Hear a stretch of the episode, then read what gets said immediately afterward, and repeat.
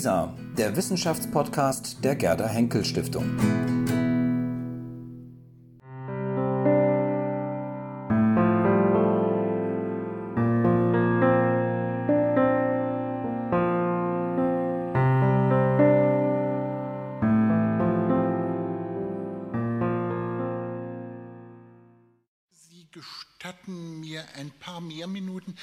Habe aber den Vortrag, den ich geschrieben habe, so wie man das macht, vor, radikal zusammenzukürzen. Und zwar auf seine Hälfte, 15 Minuten. Und 15 Minuten dazu zu verwenden, ein paar Schlussbemerkungen und Schlussthesen vorzutragen, die Sie dann freundlich diskutieren können oder vielleicht auch nicht freundlich diskutieren können, wenn Sie Antike nicht so furchtbar interessiert. Denn das, was Detlef Ganten vorhin am Vormittag sagte, da kommt Antike und dann ist man ganz überrascht, wie gegenwärtig es ist. Das funktioniert vielleicht nach einem langen Tag nicht mehr so gut. Äh, jetzt kommt der Disclaimer, der in solchen Fällen immer kommt. Auch äh, wenn man über die Amtsgnade eines President-elect verfügt, verfügt man damit noch nicht automatisch über die Amtsgnade, angemessene Zusammenfassungen und Bemerkungen am Ende einer Tagung vorzutragen. Dafür beanspruche ich nur das, was wir alle waren, Zuhörender zu sein und Erfahrungen vorzutragen. Für den zweiten Teil, also die zweiten 15 Minuten, Sie ahnen das, das hat Philipp van der Eyck gesagt, da beanspruche ich schon ein klein wenig Fach. Fachkompetenz. Ich beginne meine Schlussbemerkungen in Thesen, die führen auf den alten Vortrag, auf den zusammengefassten Vortrag. Das sind acht kleine Thesen. Sie ahnen also, wenn man die in 15 Minuten vortragen will und fünf sind schon für die Einleitung fortgegangen, werden das sehr kurze Erläuterungen. Beginnt mit Titelexegese. Menschenbilder, Gesundheitsbilder. Worum geht es eigentlich, wenn man da von Bildern spricht? Geht es um unsere Bilder von den Vorstellungen von Gesundheit und von den Vorstellungen von Menschen? Wenn wir auf den heutigen Tag gucken, offenbar ja. Und das bringt natürlich die üblichen Ungleichheiten im Kulturvergleich in die Perspektive. Es gab wohl einen Vortrag über die chinesische Medizin und die Ayurveda-Medizin, aber nicht einen vergleichbaren Vortrag über Medizin in Europa von den Anfängen bis heute. Das heißt, unser Fokus ist jeweils immer sehr, sehr ungleich bei diesem äh, Kulturvergleich. Und meine erste These, das bringt Probleme.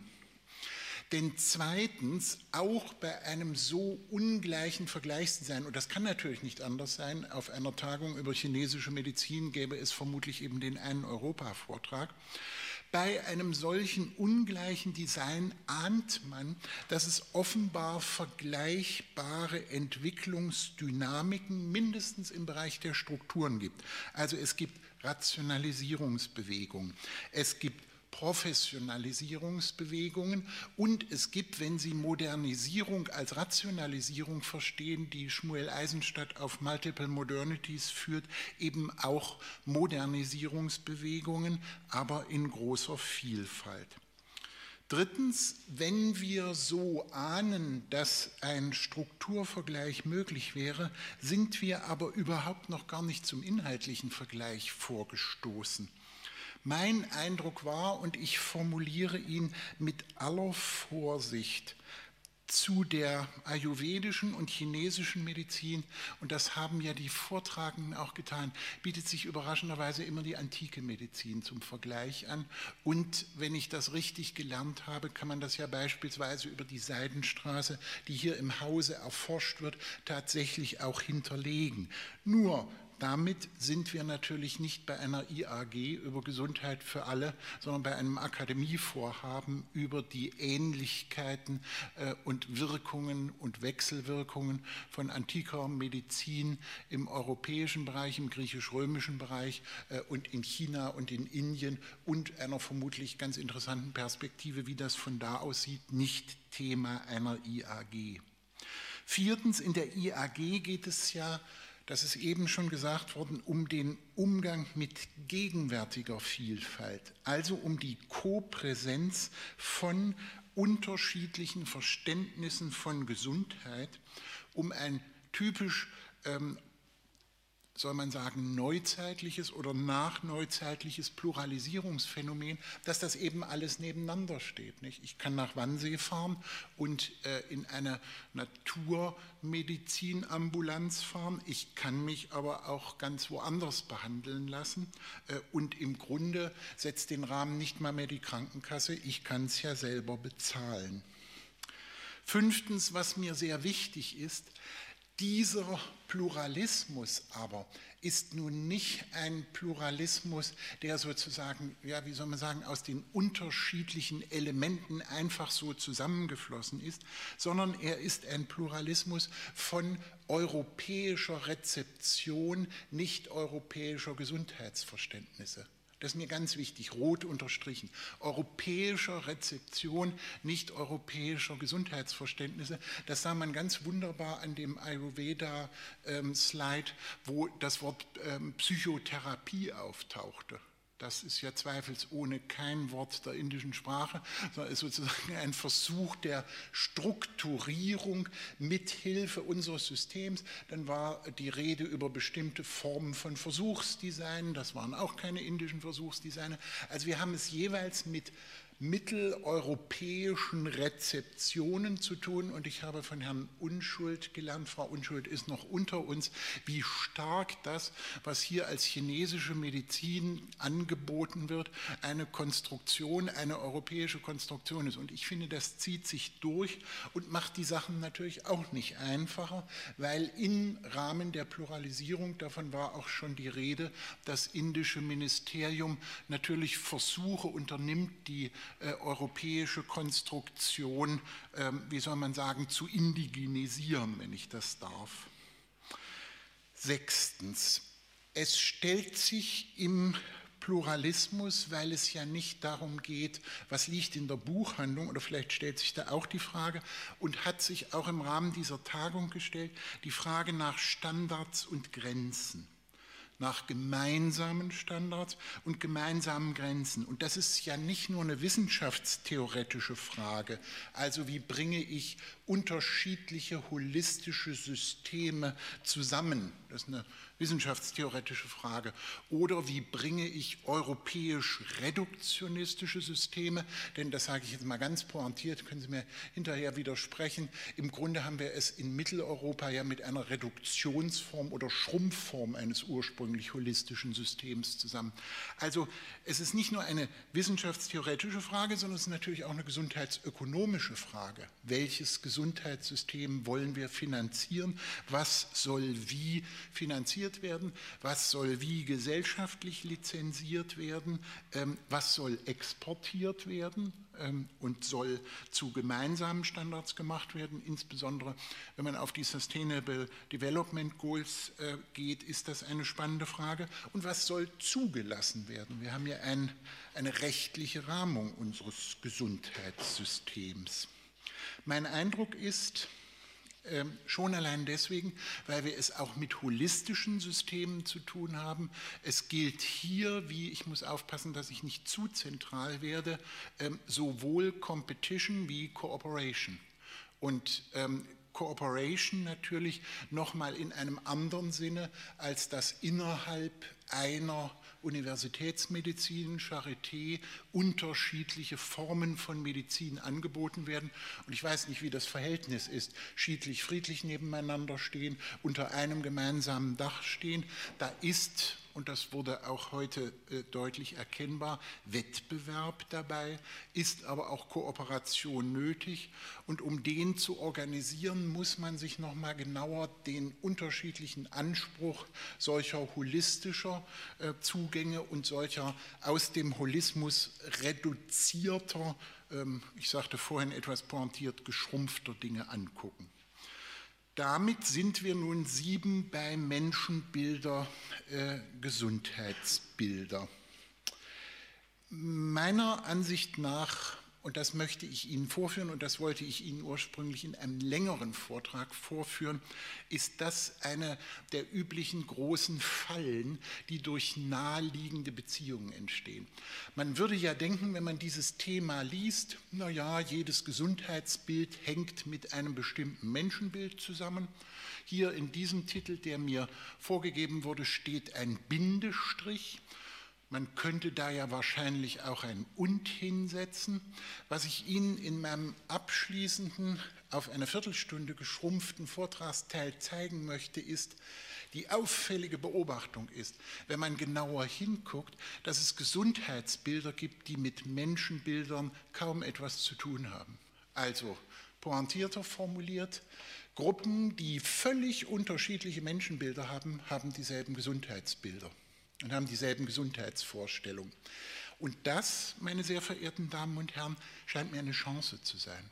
Also eine Chance bei der Frage, die Detlef Ganten eben angesprochen hat, wie bringt man denn das hin, wie bringt man das zusammen, dass Gesundheitsverständnisse nur auf den ersten Blick ganz eng kausal äh, verbunden sind mit Menschenbildern ich werde Ihnen an einem Beispiel deutlich machen, und das kommt nun aus meinem ureigenen Arbeitsbereich, aus der Antike, dass das häufig das und kein Kausalverhältnis verbirgt, sondern äh, ein reines Koinzidenzverhältnis oder sagen wir besser Korrelationsverhältnis.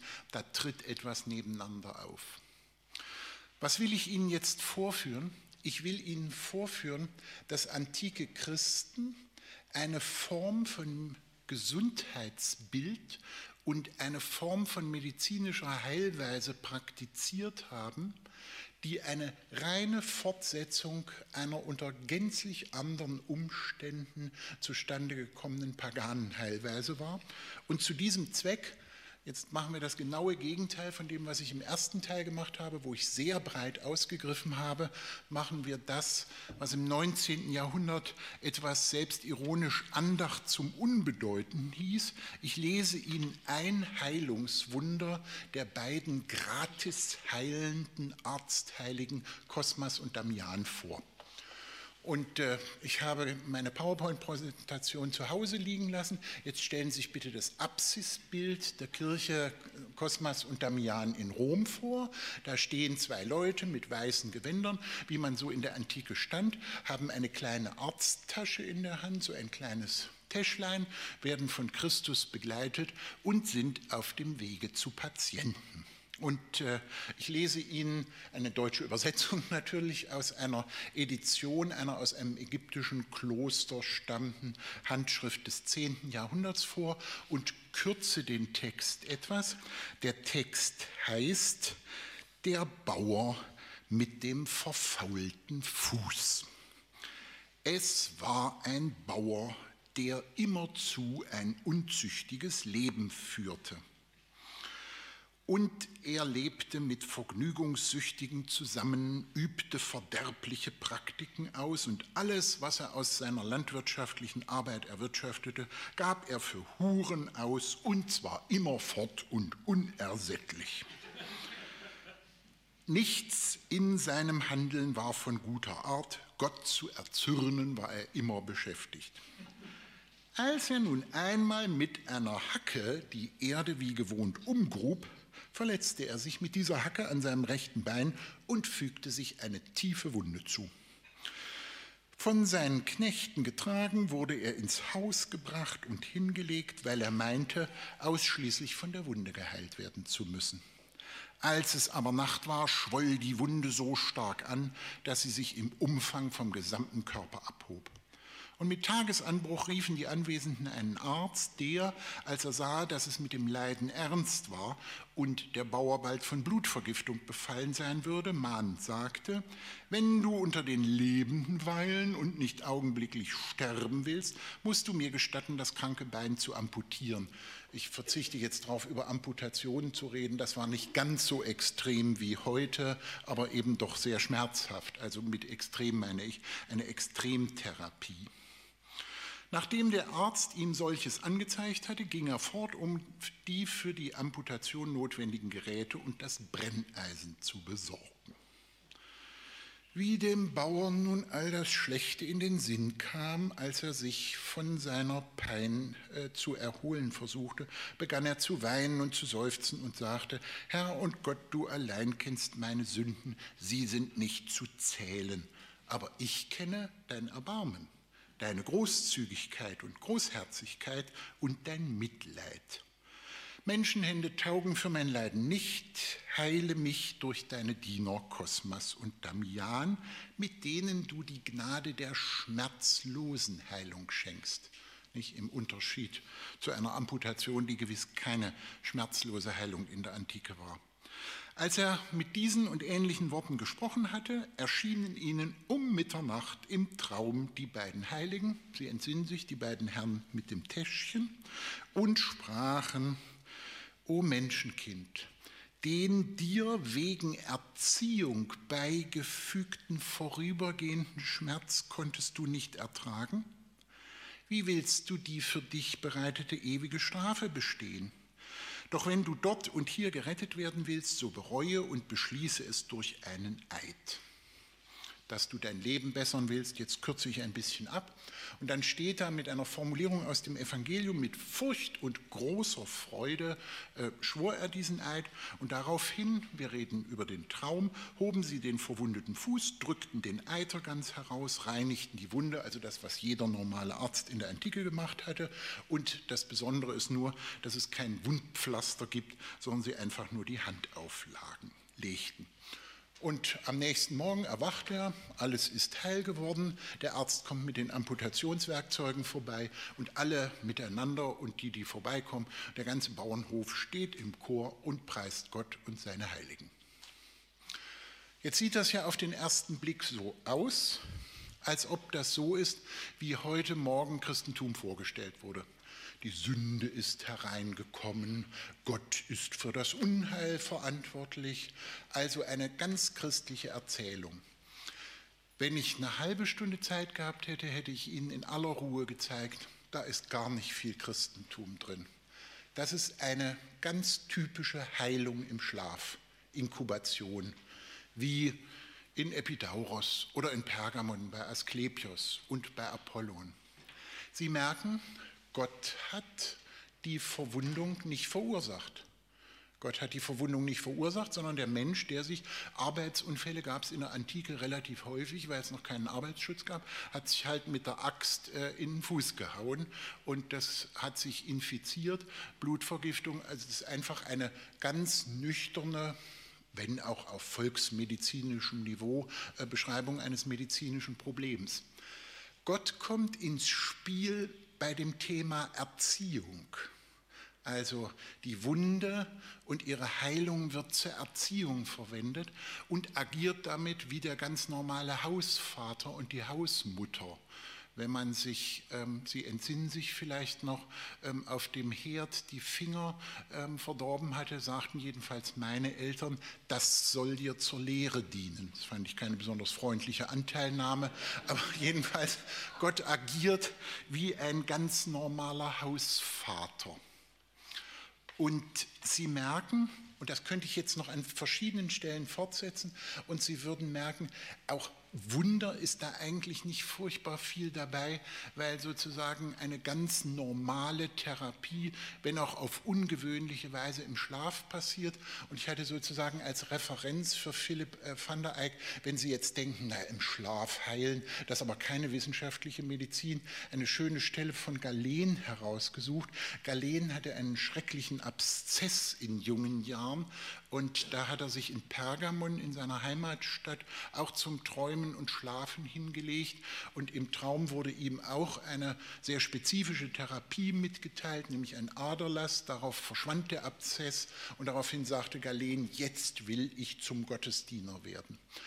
Also das was auf den ersten Blick ganz christlich erscheint, nämlich die Tatsache, dass die Heilung im Traum durch, sagen wir mal, nicht menschliche Agenten durchgeführt wird, die sich aber genauso verhalten, wie sich ein Mediziner der Zeit verhalten hätte, ist keine Besonderheit für Christen.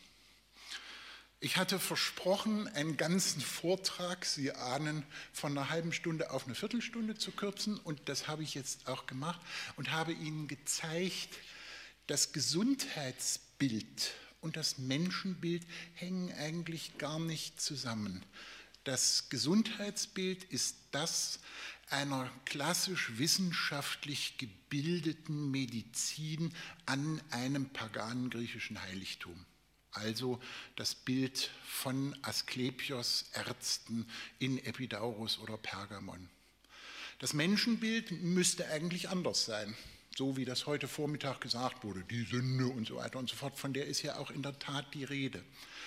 Aber wenn Sie nachlesen, was in dem Text gesagt wird, wird eigentlich nur gesagt, Heilung des Äußeren und des Inneren hängen zusammen und damit sind wir ja wieder bei holistischen Modellen der Antike und nicht unbedingt bei einer christlichen, sehr spezifischen Sündenvorstellung.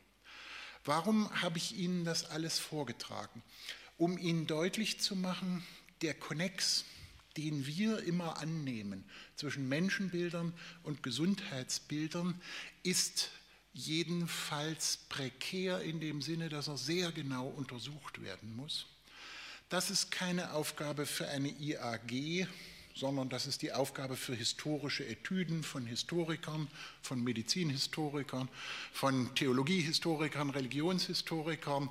Ähm, aber eine IAG kann davon etwas lernen, nämlich, dass es eine Chance gibt, es muss nicht in ein Weltbild und Menschenbildkonflikt eingetreten werden, man kann über Gesundheitsbilder und Gesundheitsvorstellungen sich verständigen, ohne in den, und das wissen wir aus der Geschichte des letzten Jahrhunderts und aus der Geschichte unserer Tage, schwierigen Welt- und Menschenbildkonflikt einzutreten und zwischen unseren reduktionistischen Welt- und Menschenbildern und den holistischen Menschenbildern, die inzwischen auch wieder im Schwange sind, bei der ganzen Betrachtung der Probleme, auf die Herr Hess hingewiesen hat, postkolonial und so weiter und so fort, ein riesen Rattenschwanz einer Debatte.